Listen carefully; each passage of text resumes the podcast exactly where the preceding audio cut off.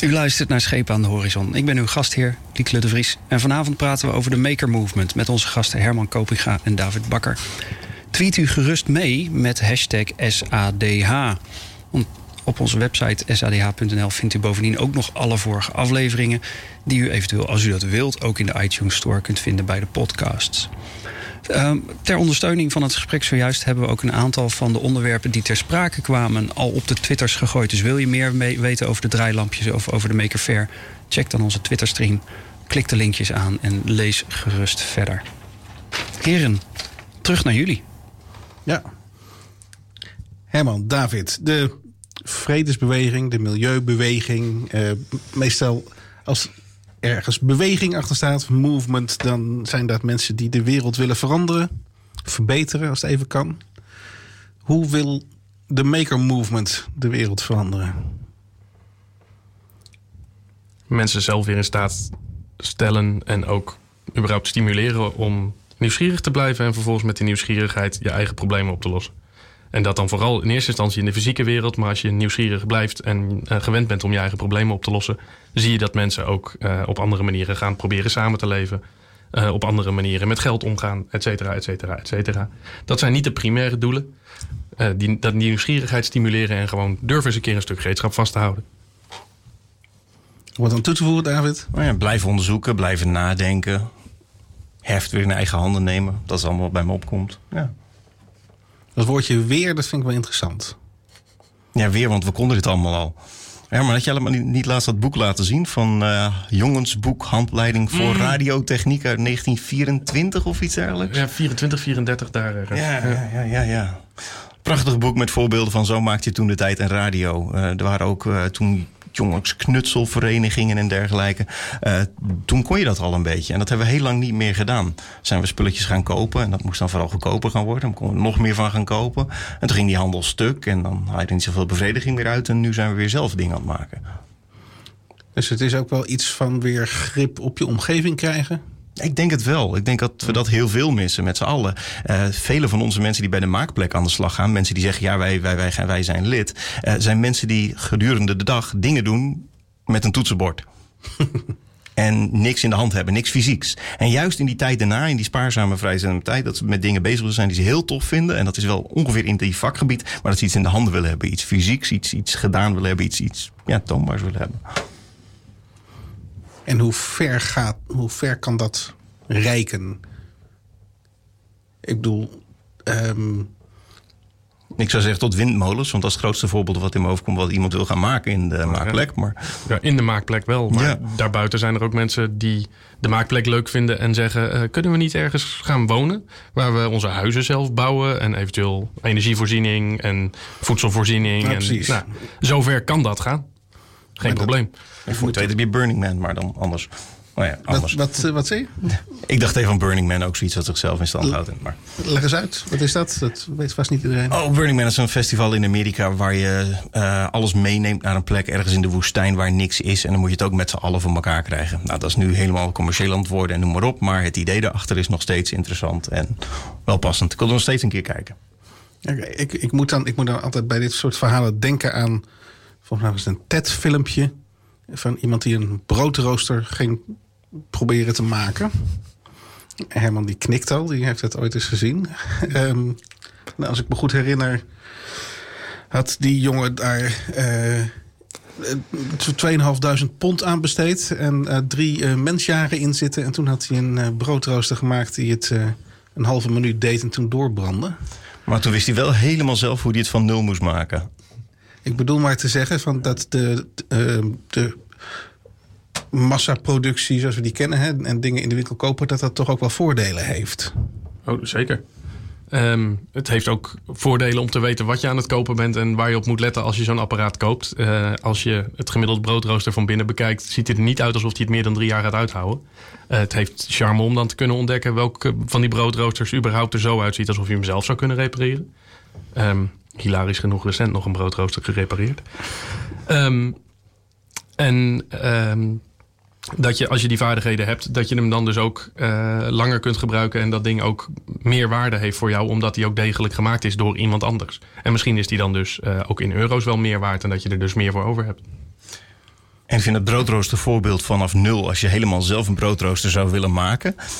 Ook zo mooi om dat voorbeeld zo te horen dat je dus voordat je dat kunt, je, je, je maakt gebruik van zoveel kennis, wat al zoveel andere mensen hebben gedaan. Je bouwt steeds verder op iets anders. Uh, alles wat we doen is weer een voorbouwing op de rest wat we al weten. En dat zie je in de makerwereld net zo terug. Je gebruikt elkaars ideeën, je gebruikt elkaars ontdekkingen. Want als je het dan maar eentje moet doen, dan komen nergens. Precies, want ik verwacht eigenlijk ook dat als je op Thingiverse gaat kijken of op Instructables uh, en je zoekt op broodrooster, uh, en dan liefst in het Engels, want de meeste mensen daar praten Engels, dan uh, zul je allicht instructies vinden hoe je zo'n ding kunt maken in veel minder dan drie manjaren en veel minder dan 2500 dollar of pond, wat het ook was. En dat zijn wel websites waar dit soort dingen heel erg hard op gedeeld worden. En er is ook een Amerikaan die ehm, heeft een, um, hoe noemde die het ook alweer? Een Society Construction Kit volgens mij gecreëerd. Dat is een DVD, die mag je downloaden.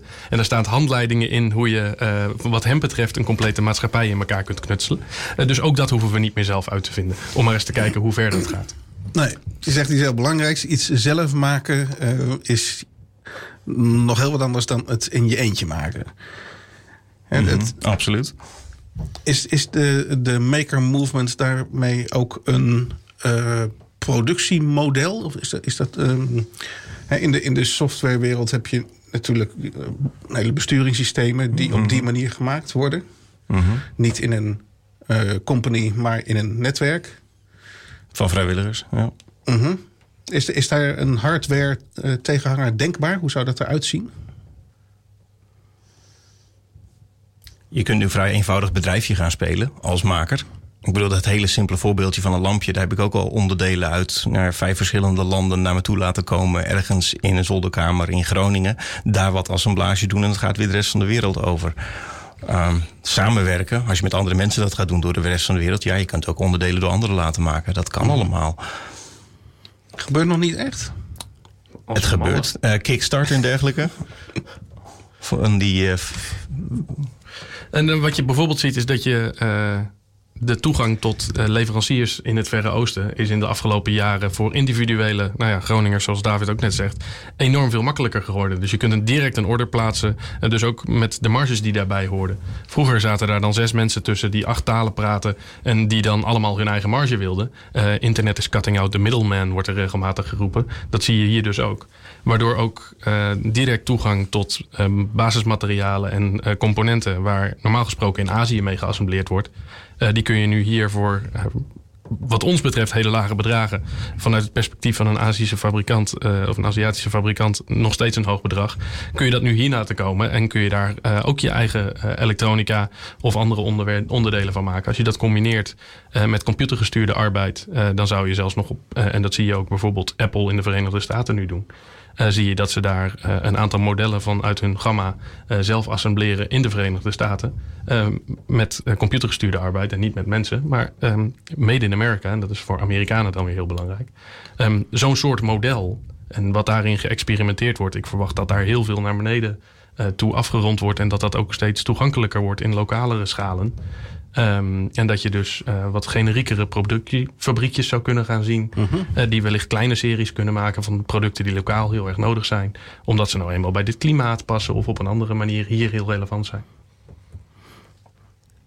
Dat is mooi, dat is mooi. Dat, dus je kan je, ik probeer me voor te stellen wat het allemaal betekent. Maar dat je zou je in de toekomst kunnen voorstellen dat een, een netwerk uh, van één, eenlingen, tweelingen zoals jullie met elkaar uh, besluiten van laten we eens een nou, uh, niet afluisterbare telefoon maken met elkaar. Bijvoorbeeld. Ja. Gaan we doen. Mooi. Ja, wat ik zoveel leuk vind om te horen is dat, dat jullie eigenlijk de, de vanzelfsprekendheid der dingen uh, een beetje hacken, als het ware. Uh, hè, zoals je net zelf al zei, je wil de dingen zelf voelen. De materialiteit, die ervaring is belangrijk. En, en uh, niet uh, de, de, technologie zoals de meeste mensen die gebruiken, zeg maar, voor lief nemen. En eigenlijk daardoor um, ja, een, een, band ontstaat met datgene wat je doet. En daarvan uit dat dat als het ware ook weer verspreidt over de wereld en iedereen. Dat is eigenlijk een beetje de ideologie zou je kunnen noemen. Of uh, is dat een beetje te hoogdravend?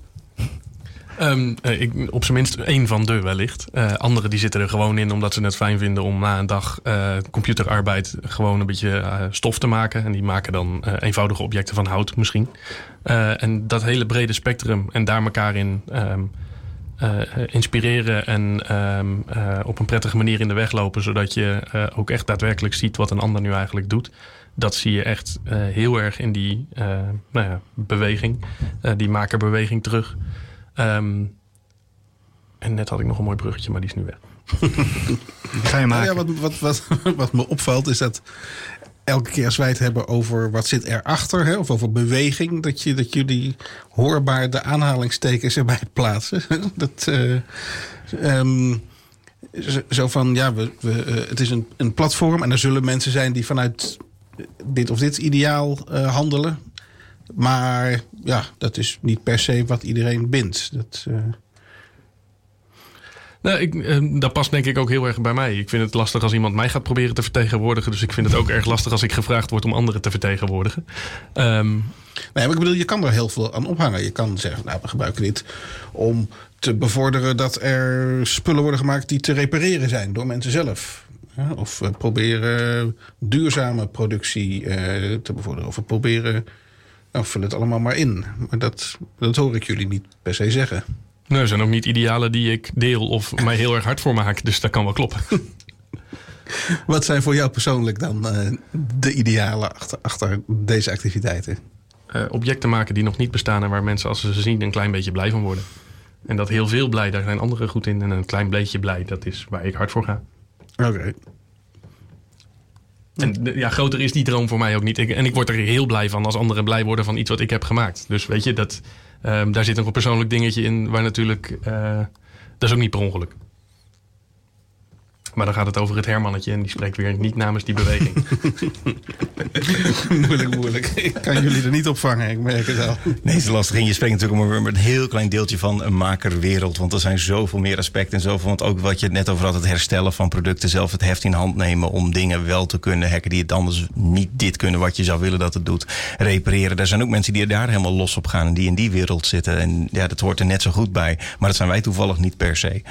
Nee, ik denk dat voor een representatieve sample uh, uit deze beweging, dan is de studio wat klein. Ja, dat is de studio erg klein voor. Er is uh, veel diversiteit uh, ja. in de beweging. Um, nog wat mij op dit moment nog op de tong brandt, is, wat is waar werk je op dit moment aan? Wat is, wat is nu jouw uitdaging? Waar hoop jij, Herman, mensen een beetje blij mee te maken binnenkort? Um, bijna altijd meerdere projecten, maar twee concreetachtige. Een heel groot ledbord. En het idee is dat als je naar dat ledbord kijkt, dan word je niet zaggerijnig dat iemand in de openbare ruimte een ledbord heeft opgehangen, wat bijna altijd het geval is. Dus dat is nogal een ambitie. En als dat niet lukt, dan ga ik hem niet ophangen. um, en uh, de andere zijn hele kleine uh, houten objectjes in de vorm van een konijn, waar twee schakelaars de oren vormen. En die zijn echt zo schattig. Ja, daar word ik nu al blij van, sowieso. Die zijn geweldig. en ik ben zelf bezig met dingen maken die ik zelf heel leuk vind om te doen. En dat zijn nu printbare knoppen, 3D-printbare knoppen. Ben ik bezig. Ik voor mezelf eerst iets wat oplossen. Hopelijk worden later weer andere mensen er blij mee.